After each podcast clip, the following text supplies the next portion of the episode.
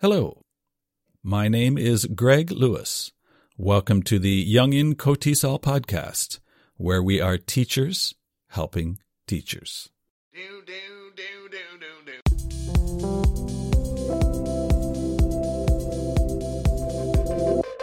In this episode, we are chatting with Kristy Dolson. Kristy was recently an active member of the Gwangju chapter of KOTESOL and an active contributor at conferences and workshops throughout Korea. While it is true that Kristy has physically left Korea and has returned to Canada to stay, I don't think Kristy is one to quietly fade away into obscurity. You'll see what I mean over the next hour as you listen to Kristy's stories. I decided to keep this interview as one long episode because Kristy presents herself as a whole. In talking to Kristy, I really did not get the sense I was getting a half measure. So, get ready for a joyful, energetic Kristy Dolson and everything from chants to dance and song to, to waffles and Pilates and ice cream bread. do, do, do, do, do, do. I'm very excited. Are you okay? Good. Well, that, I'm excited too. If you're excited, I'm excited. Yay! Actually, what I'm really excited about is the when I was reading your uh, bio. I guess it is in um, maybe it's in KOTESOL Voices. Um, yes? yeah. It might have been the English connection. I might did have been- both. I, I just cruised online and put your name in there, and all this stuff came at me about Kristy Dolson. but uh, uh, one of the things that struck me was that you have a passion for musicals. Yes. What's Yes, I that do. all about? Me too. So that's why I'm excited. Um, I saw my first stage musical when I was like three years old. And from that point on, I was just hooked. My family has always gone to see like two or three musicals every year. We drive up to Toronto and go see like whatever's playing that's that season. Um, so I've just always loved them. I have a really good musical memory. If I hear something in song like two or three times, it will stay in my head forever. It's a bit of a nightmare, maybe. yes, it's good. Like I can still remember uh, word for word the ER conjugation song from my grade seven French class. wow.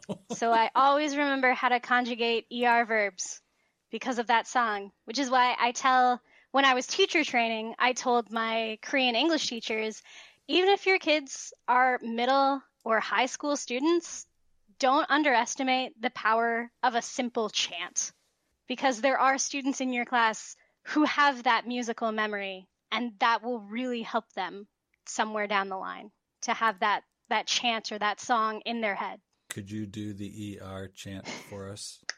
I could, yes. Um, Pour je te mets un E et tu E S et E pour il est L aussi nous O N S V E Z il est euh, son E N T mot d'action E R hey E R hey mot d'action E R Fabulous. and by the way, people that are listening, you don't get to see the, the body motions and the, the, the whole choreography that goes along with it. Yep, That's there's- fabulous. You've got to have the TPR. Yep. The muscle memory helps as well. Absolutely. Wow.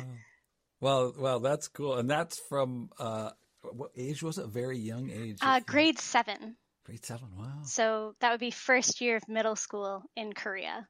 Right, right. Um, so yeah, that stayed with me for a very long time, and I don't think it will ever leave me. It doesn't Um, look like it.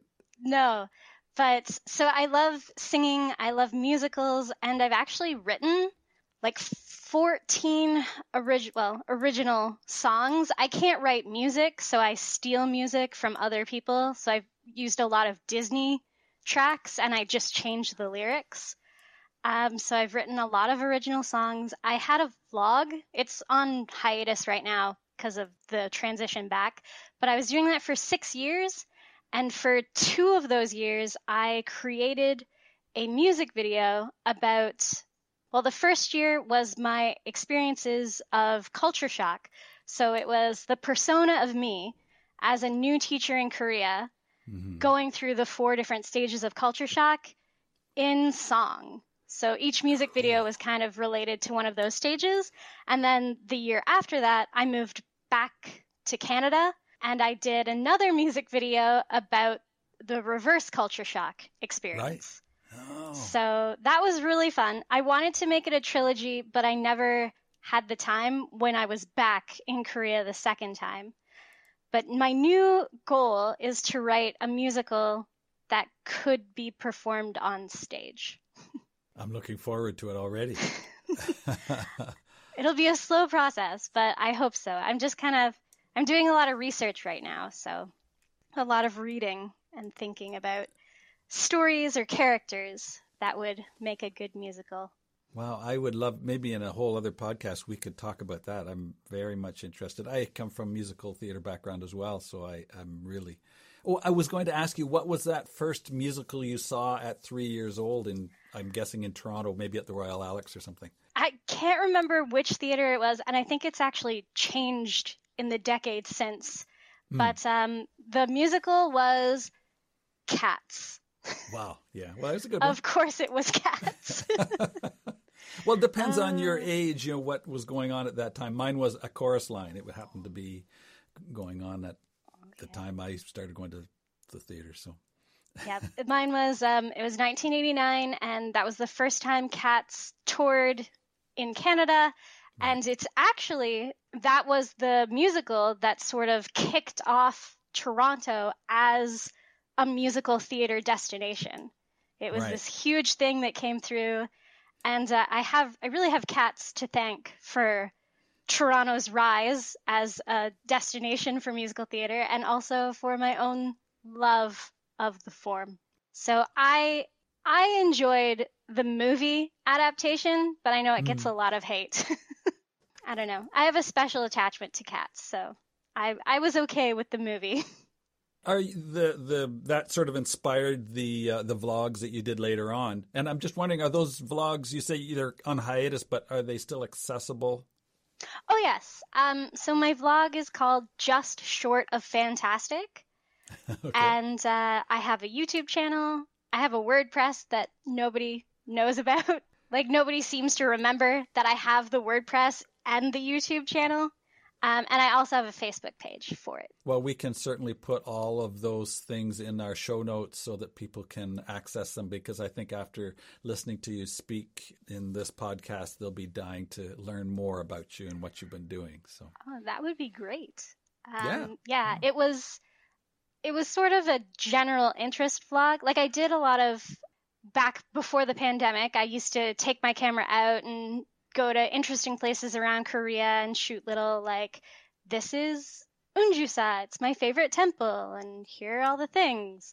Or like this is a really cute cafe that I found and come with me and I'll show you around Yosu. And but then I would also do things like book reviews. So if I read a really good book, I would talk about that book. And then I also had the music videos. So it was kind of a mixed bag of things. So it wasn't just an expat vlog. It, it sounds like you really made the most of your time here. And I'm going to get you to talk about that in a moment. I kind of wanted to start with what was your like, like your origin story, if you will. Uh, you're from Ontario. Um, Are you from Brantford? Um, no, I'm from, well, I'm actually from the middle of nowhere, but uh, kind of Hamilton area. Try me. I mean, I know I'm from north of Toronto. I'm Stouffville. Okay, well, um, I'm from a small town called Freelton, and it's right, kind of of south of Guelph, Yeah. east of Cambridge, north of Burlington. So it's just one of those small little townships between Guelph and Burlington. So it's not like in tomato country or tobacco country, really. It's edge. No. Yeah. And so, uh, what prompted you, or what sort of possessed you to go to Korea in the first place? Uh, well, I was encouraged to become a teacher when I was in high school. What I really wanted to do was go to a local arts college and get a degree in computer animation. because I've always enjoyed animation and like I love animated movies. I wanted to know more about like the process behind that and I could draw okay, but I went to see my guidance counselor in like my second last year of high school and I said I want to go to Sheridan College and do computer animation and she said, mm, "No. You write really well. Oh, You should be a teacher." And I was just like, "Okay." I like she's like your essays are just really good. I'm like I don't understand what writing good essays has to do with teaching, but okay. Um so I was sort of pushed into a more academic track than my arts college dreams. And I often wonder how different my life would be if I had taken the college track as opposed Sure. to the university track. I think I'd be a YouTube star by now if I had gone to Sheridan. But uh, no, I went to Brock University. Um, I I applied for their concurrent education program, and then um, I had always had it in my head because I like animation. I loved anime since middle school. I'd always had this idea, like, okay, if I get my teaching degree, maybe I can go live and teach in Japan and uh, see all these places that I I've seen in animes and that I, I really am interested in seeing in real life. right. But then in my teacher's college year, I met all these people who had just come back from teaching overseas and they were pursuing their official certifications. And uh, I talked to people who had been in China, in Japan, and in Korea. And from all of them, I found out that Korea just sounded like the best country. Everybody said the people were so friendly, the students were really great, uh, the country itself had a lot to offer, like with uh, like adventure and cafes and all of that, and being Mhm. close to other countries while also having a lower cost of living. And of course, after five years of university, that was really important because I had quite a lot of student debt. So I just decided, all right, Korea sounds like the place. And then at the uh, spring job fair that year, there were a whole bunch of recruiters. I just picked up a bunch of pamphlets and somewhat randomly, I went with Canadian Connection and I interviewed. And uh, the next thing I knew, I was on my way to an English town in Hwasun, which is just outside of Gwangju in Jeollanam-do. And that turned out to be the perfect teaching position. I was there for five years. Well, and so when was that that you arrived in Korea? Uh, that would be in the fall of 2011, and then I stayed until the August of 2016. Oh, I see. You left and then you came you came back to Korea or went back to Korea. Yes. So at the end of five years, I really felt that I was hitting like a wall professionally. Like I was doing the same thing over and over and over again. And I was like, okay, this has been really great, but I'm ready for the next thing. I need to move on. So I left Korea and I traveled a bit. I came back to Canada.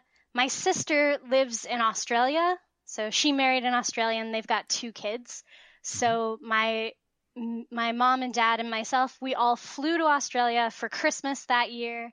We stayed like 2 months and then I came back to Canada and I started thinking, okay, like break time's over. What's next? And I had hoped to get um, an international school position Mhm. somewhere like Hong Kong would have been my number one choice. But positions were not really to my strengths. Like they were a lot of science, math, or uh, phys ed teachers, and those would be my least preferred job offerings. Uh-huh. I'm more on the language arts side than the math, science, or physical education side. So I kept looking, and then um, a colleague of mine, Vanessa Reed, she had been working at JETI, the Jeollanam-do Education Training Institute, Right. and she reached out to me and said, "I'm leaving Korea. You're my number one pick to fill my position. Are you interested?" And I said, "Yes. This is my dream job. I would love to fill your position. And then I found myself coming back to Korea after I thought I was done with Korea. But it was a dream opportunity. It was um, training Korean English teachers how to be better English teachers. And I thought, yes, that is that's the next step for me. You really don't let the the moss grow under your feet at all. You really are move along. No, I um I have always been a very ambitious person Mm-hmm. and I I can't sit still for for long periods of time. I actually get very anxious if I'm not doing anything, and I'm terrible at taking downtime. People tell me, "Oh, just relax." I'm like I can't relax. I have to do something all the time. Ah, I see. Sorry, there's um fan or a motor or something running now. Is it any way it could be shut off or no? Uh, I think it's the furnace. Okay. I wasn't sure if it was you or me. Yeah, no, unfortunately, I'm doing this in our basement because it's the quietest place in the house. But Yeah. the furnace does come on every so often. Sure. Ah. Okay, no problem. It, it, it was distracting me there, so I wasn't getting everything you were saying. I apologize for that. So let's see. We've got you uh, in Canada, going through Brock University, going to choosing to go to Korea for five years, coming back to Canada, and I think I missed what was the. Uh, did you do some training or some further education before you went back to Korea to do the uh, the teacher training? Uh, I I did. Um, I took an online AQ course, which is an additional qualification. Um, I did ESL Part One, which is for certified teachers. Um, it's for helping English as a second language students. It's supposed to be for students in Ontario public schools. Right. And uh, at the time, I wasn't sure if I was going to be staying and teaching in Ontario or if I was going to find something overseas again. So I sort of just said, well, I don't really know what I'm doing, but the answer you always need more schooling. So I took that course and uh, it was really good. I learned a lot about like ESL specifically, which I didn't know before going to Korea. Everything I learned about English language teaching, I sort of learned while I was doing it. That's. I mean, I think that's generally the way it goes. People learn in, uh, on the fly and pick up extra courses, whether it's you know a CELTA or those kinds of things, kind of after they've started. Some, of course, I guess have a plan. What part of uh, I guess coming to Korea and and English language teaching? How has that experience influenced your lifestyle or or how you live, or, and even the direction that you're going now? Well, I definitely don't see myself becoming a public school teacher here in Canada. Um, After doing nearly nine years of EFL teaching in Korea, I don't really feel well equipped to step into a public school classroom here. So I think EFL is really my career track now. I kind of have no other choice. But uh, luckily, with the pandemic and the way that things are going in education, it seems that online teaching is becoming a very popular field right now. So I've actually just started the application process to work for an online ESL teaching platform. Uh, it's based in Beijing, so the students are all Chinese. They're from kindergarten to I think the first couple years of university, although I think their focus is mostly on younger learners, which I'm okay with because I did five years of English Town. So I actually really enjoy young learners. I love the energy and the excitement that they bring to the classroom. Um, so that's going to be my next step doing the online teaching until hopefully the pandemic subsides and it's a little bit easier to get in person teaching jobs. I just I noticed one of the comments that uh, maybe it was uh, Lindsay uh, Lindsay Herron had said in her introduction for one of your articles, and that was that you if I can find it here, actually. uh, voracious bookworm. Yeah, passion for musicals. Memorable moments on Facebook. Where is it? Brilliant teacher trainer. Boy, she really. Ah, thank you, Lindsay. Yeah, that was great. Oh, there's page two here as well. It, it was about you not uh, feeling. Oh, oh, you were feeling disconnected from your students and you know the the community, and uh, I thought that was maybe because of the COVID nineteen. And so when you say you're going into this online platform, uh, I'm a little surprised because I, in just in my reading, I thought, oh, that wouldn't be something you'd go into. Uh, well, it wouldn't have been before uh, the pandemic forced me to do online teaching. So back when I was uh, working at JIEI, the Jeollanam-do International Education Institute, um, doing the teacher training, we started our six month intensive English training program in March of 2020. And then I think it was the third or the fourth week of March, there was a spike of cases, and the Ministry of Education told us to send our trainees home for a week. We couldn't just stop classes, so everything had to move online for that week. And it was just, it was like a last minute scramble to change material, get it ready to go online. And it was really stressful for the instructors Sure. and the trainees as well. I really did not enjoy it, but by the end of the week, I realized that it wasn't as terrible as I thought it was going to be. And I actually really enjoyed the the platform and delivering content online because both in-person teaching and online teaching they have pros and cons and i found that after doing almost 6 years of talking at a camera and editing that and putting it up twice a month that uh, online teaching really wasn't all that different from making a vlog you just have to you just have to know who your audience is and the message you want to get across. The problem with online teaching, well, not the problem, but the difference between that and a vlog is it, it's more two way. Like, you're not just talking at your students, you have to talk with your students.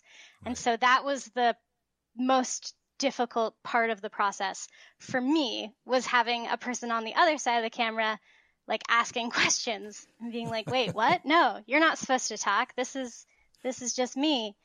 But uh, so that was, I found it to be a really interesting process and a really big learning uh, area for me. And I found that I really enjoyed it. I love to learn new things. I love to overcome new and unique challenges. So after that, um, and then again in the fall semester, we couldn't have in person programs.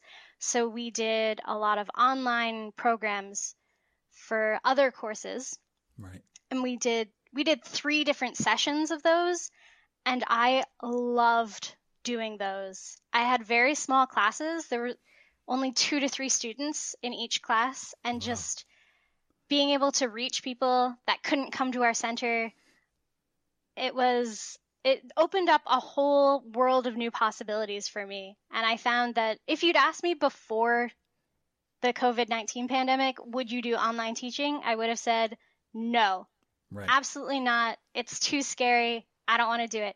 But now I'm really excited. And I think it's something that plays well to my skill set. Isn't that interesting? Like you just did not see that coming, I guess. hmm I know. I found it's often the things that you're scared of or the things that you don't think you're well suited to do that once you try it and you get over that initial Mhm. anxiety, that you're actually quite good at it. It's something that you really enjoy. And you're making use of those skills that you developed, maybe not even knowingly doing the vlog. You're, you're applying Mhm. them. So, Yeah, absolutely. Very cool. hmm Fortuitous. Wow. Yes. Do you have any sort of uh, memories from when you were in uh, either the teacher training or from your kids' classrooms? Uh, some memorable moments that uh, you could share with us? Yeah. So in English Town, we had First of all, what haven't- is English Town, really? Because Okay, some listeners yes. wouldn't know what that is. Yeah. Yes. Thank you for asking. I often forget that people don't really know what they are. There's sort of this nebulous mystery area in the English language profession. So an English town is um, it's a center and it's usually in a school. So we were in uh, the Hwasun Elementary School and we were sort of like the whole third floor of one of the school buildings. And they develop programs that are immersion activity based programs. And we serviced every school in Hwasun County. So every day, a different group of students from a different school in the county would come to our center, and the grade five, sixes stayed all day. The kindergarten, well, we only did the kindergarten at our home school. We never had kindergarten students from other schools, but for grades one, two, three, and four, from all the schools in our county, they would come for a half day. So they come and they rotate through different uh, lessons, different activities. And when I first started, I was doing waffle making in the morning. So we had a huge waffle maker, and I would go through the recipe and like the action verbs, and then we would make waffles and then eat them. And then in the afternoon, I did a Pilates class. Wow. And not wanting to teach phys ed, here you are teaching Pilates. Well, Pilates is okay. Okay. it's I I like the fitness things. I'm not so much like team sports kind of stuff. oh, I see. Okay. But uh, yeah, so I was um, somebody made a comment when I told them I'm like, yeah, I do. I make waffles in the morning and then I do Pilates in the afternoon. They're like, so after four months you'll be a ripped pastry chef. I'm like that's not the way it worked out because I I would eat too many waffles. If there were extra that the students didn't want, I would eat those because I love to. waffles. yeah, I hear you. But uh, yeah, so it's just it's this really fun, immersive environment where the main goal is to just show students that learning English can be fun. Like it's not all textbooks and grammar. And of course, to have that cultural element, because we had two native teachers, so myself, and then I would have another foreign coworker, and um, they were usually from the United States. So I would be Canadian and they were from the States, and then we would teach lessons about our countries as well. And so, yeah, it's kind of like a field trip opportunity for the Right. students. And so, was, was there a memorable one of those classes that uh, that you were thinking of? Uh, well, those ones, it's kind of hard to have unique memories because we taught the same thing every single day. Oh, right. just yeah. to different students. So like all of my memories have just kind of massed together. Mm. Nothing really stands out. But after school, we had advanced classes. So we would have grade five, six students come in, and that's more like a regular lesson. Like Oh, we had a textbook, Mhm. and I would make lessons, make activities for that. And so for those classes, I got to know the students really, really well. And they were just the sweetest kids. They were hilarious. Uh, I, I loved them so much. I kept a lot of the cards and letters that they gave to me. Um, in my first year for summer camp, we also developed all of our own camp materials.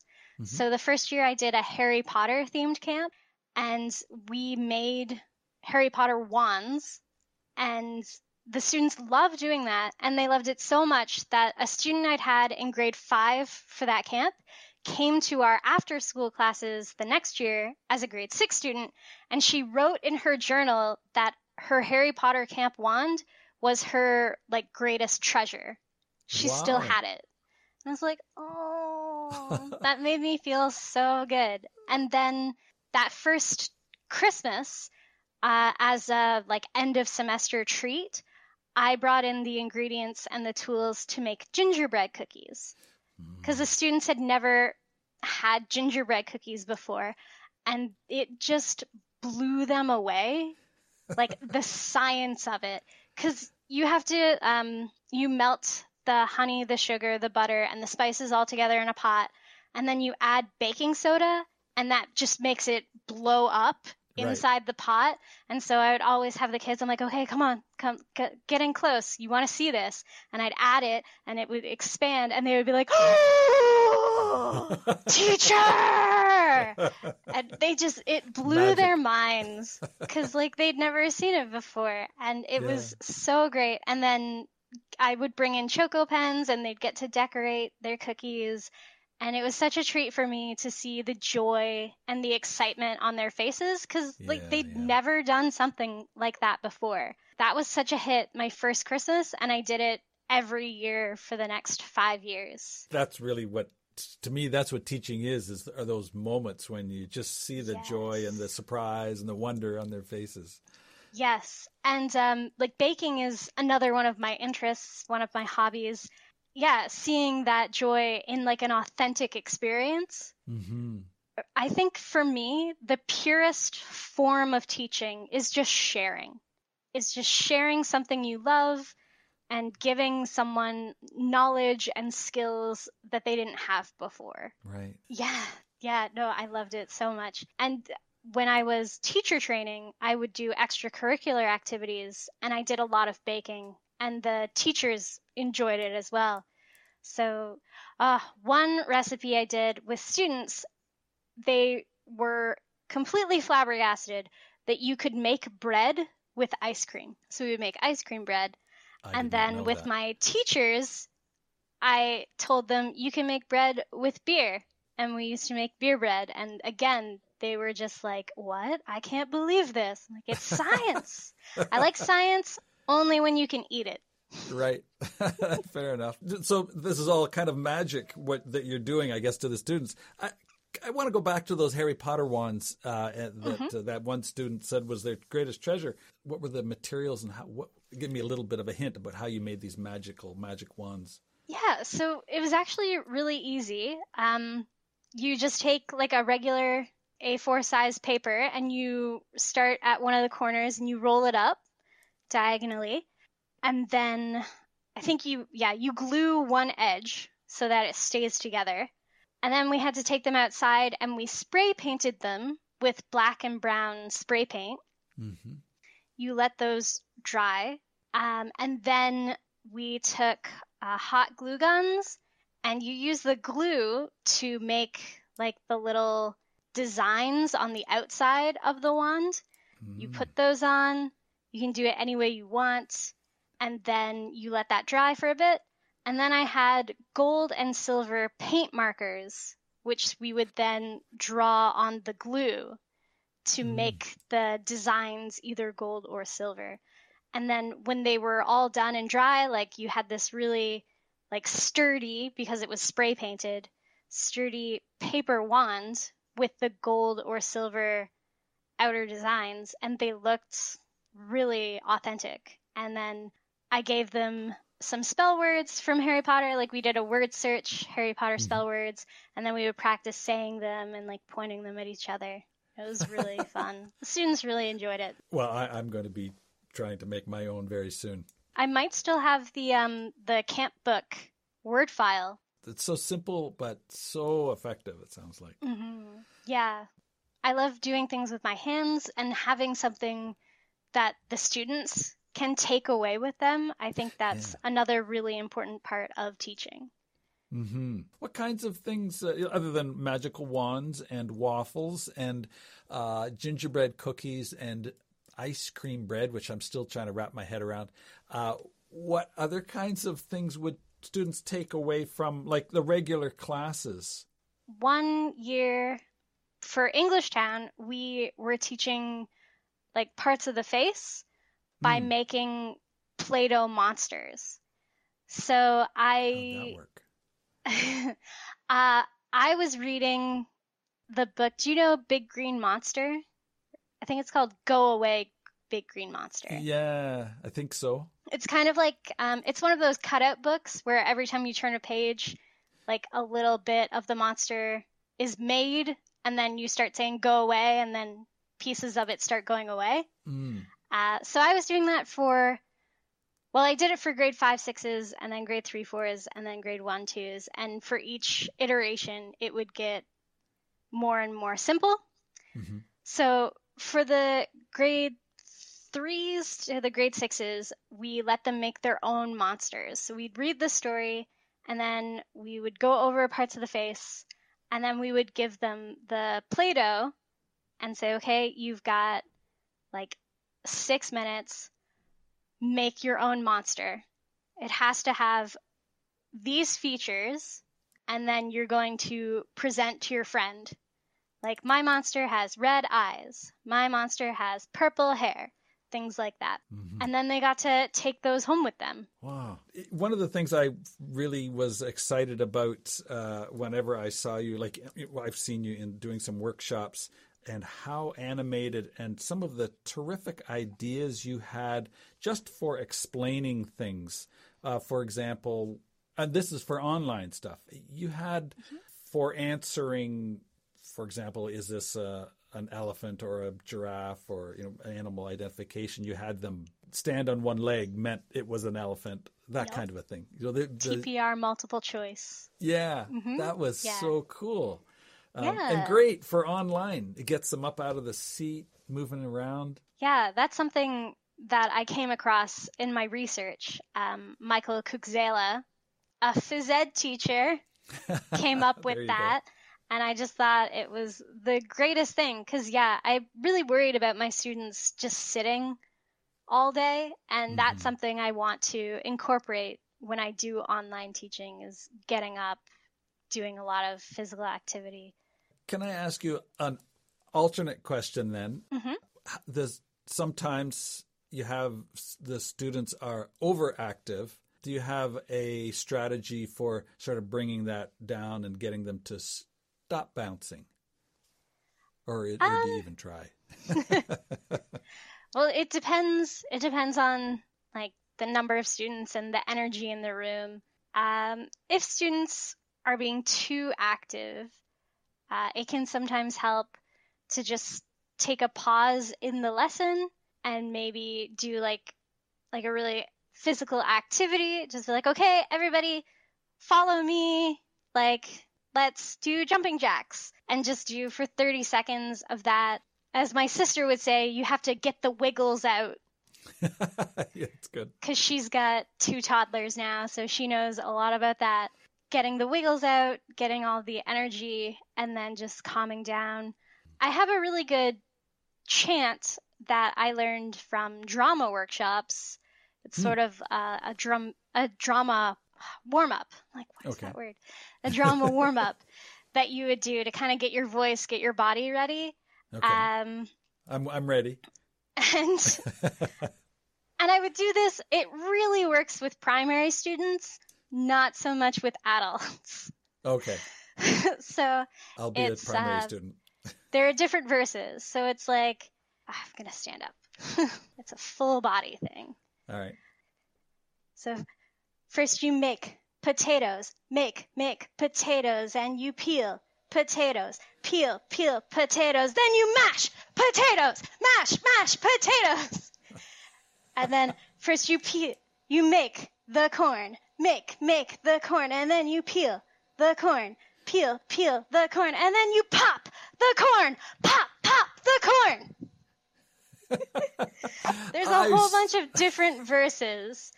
W- I But, really uh, have to make this podcast into a video podcast because they're missing these fantastic gestures and jumping up and down. Although we can hear it in your voice, definitely hear the passion in your voice. yes. There's one that I really like, but it's sort of it's cultural, so I never used it with students.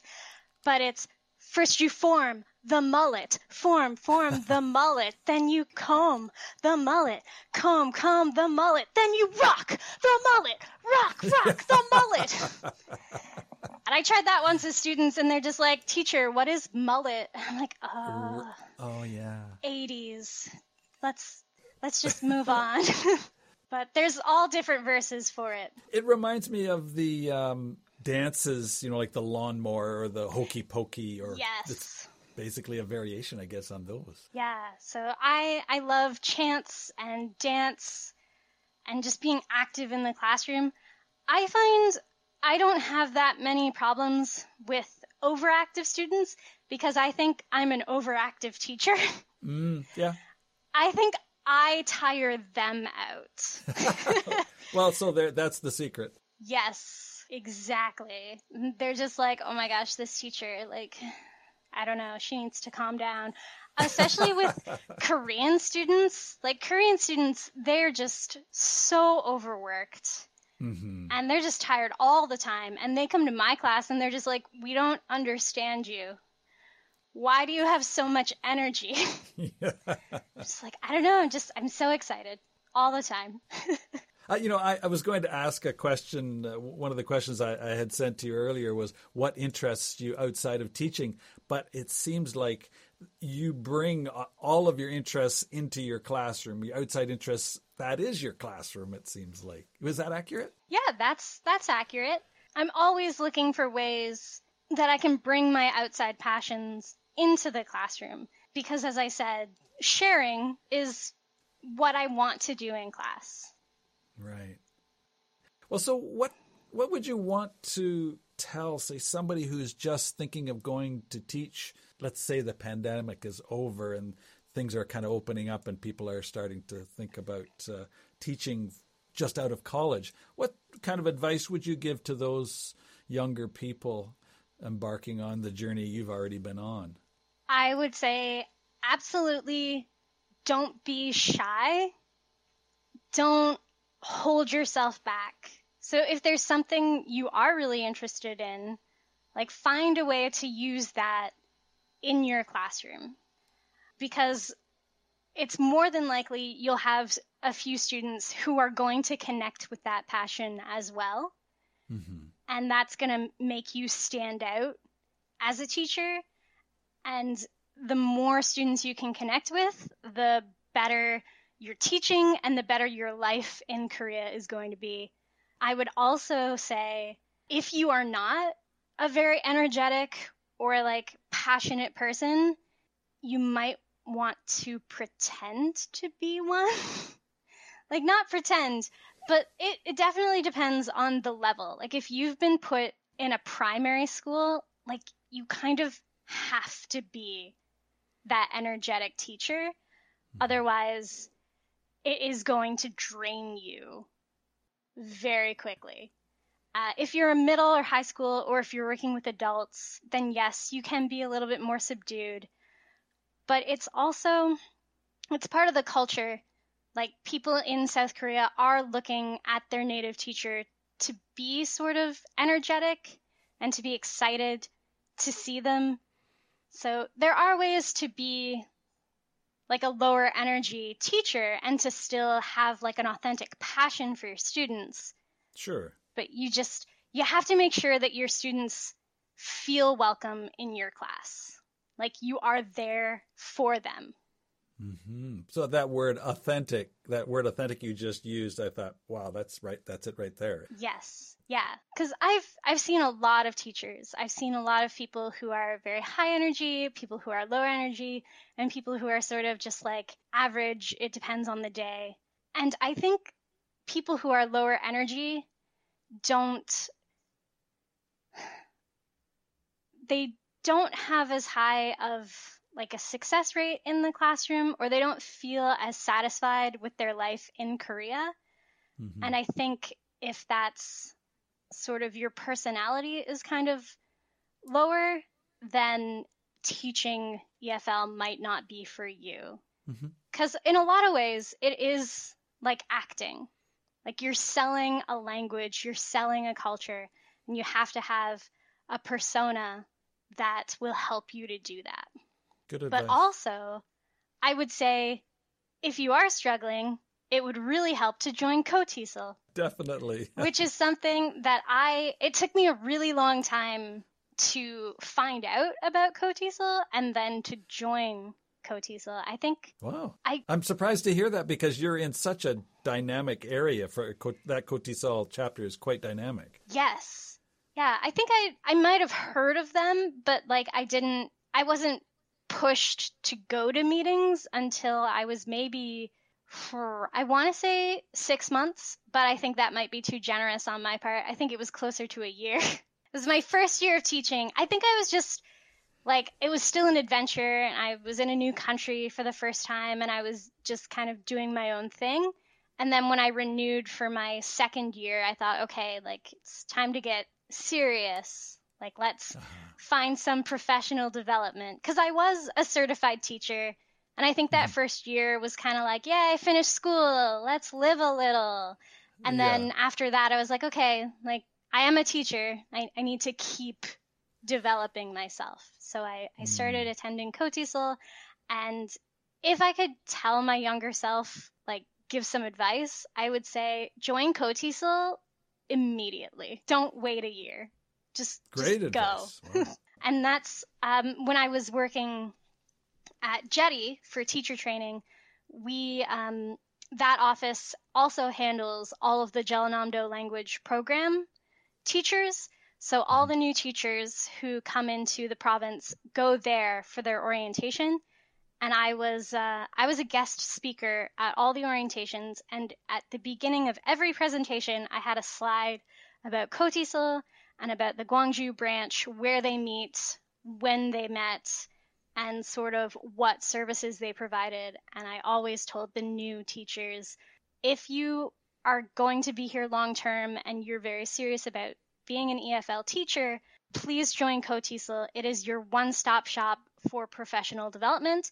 And also, it's a really important networking opportunity. I'm really glad you brought that up and really glad that you just said that. It's kind of what's really why I do the podcast is to try and yes. get people that are just walking around wondering and hopefully they hear. I don't think there are any other KOTESOL podcasts going so that was no, just sort I'm... of trying to reach out and so i really appreciate you bringing that up. Yeah i appreciate you starting this podcast. Uh, i've just gotten into podcasts this year and i'm really really happy and excited that there's now one for KOTESOL. Like you said, I think it's really important to reach a wider audience. I get so excited, especially with somebody like you. Your energy is just contagious, and I kind of get lost in that and I forget about the master plan.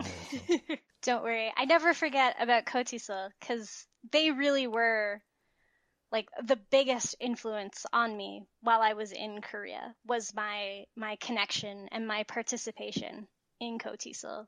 I really have to thank the organization for all the opportunities they gave me personally and professionally. If it wasn't for them, I would not be the teacher and the person that I am today. So thank you, KOTESOL. High praise indeed. Uh, I, am sure it goes both ways too. I mean, that it is. It's about teachers helping teachers. So mm-hmm, absolutely.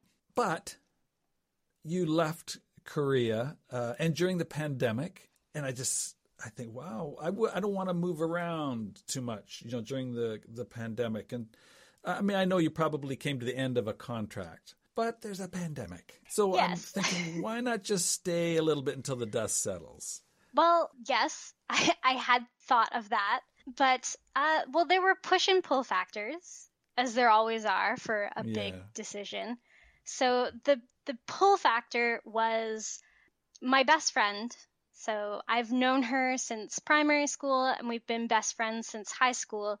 She has been trying to buy a house the whole time that I was living in Korea. But because of the economy and the housing market right now, it is almost impossible for young people to get houses. So she said, she basically she came out and asked me, "Would you buy a house with me? Hmm. Can we split the cost 50-50?" And I said, having a house would be a very good thing. It would be worth moving back to Canada for. So I said, yes, I will buy a house with oh. you because I had some savings. But then she said, okay, but the condition is if we buy a house, you have to come home. You, you can't stay in Korea. I'm not living in a house by myself. I said, okay. So that was the pull factor that we were wow, going to buy pull. a house together. Yes. Um, and the push factors um, was not as positive. Uh, my job was becoming more and more about student and short adult programs. and less and less about the intensive teacher training programs. And I had gone back to Korea specifically for the teacher training programs. And so I realized that uh, the budget was getting smaller for those Mhm. things and that they were transitioning more towards multicultural education.